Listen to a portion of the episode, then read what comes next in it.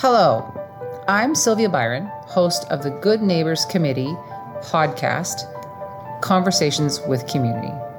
In this series, you'll hear community voices speaking about experiences with racism in Vanderhoof, a rural community in northern British Columbia, as well as shorter, action based podcasts with information on how to challenge your biases, what some of the language means, and how to make our communities safer. Essentially, how to be a good neighbor. You can find this podcast anywhere you listen to podcasts and on our website, goodneighbors.wordpress.com. Thanks for listening.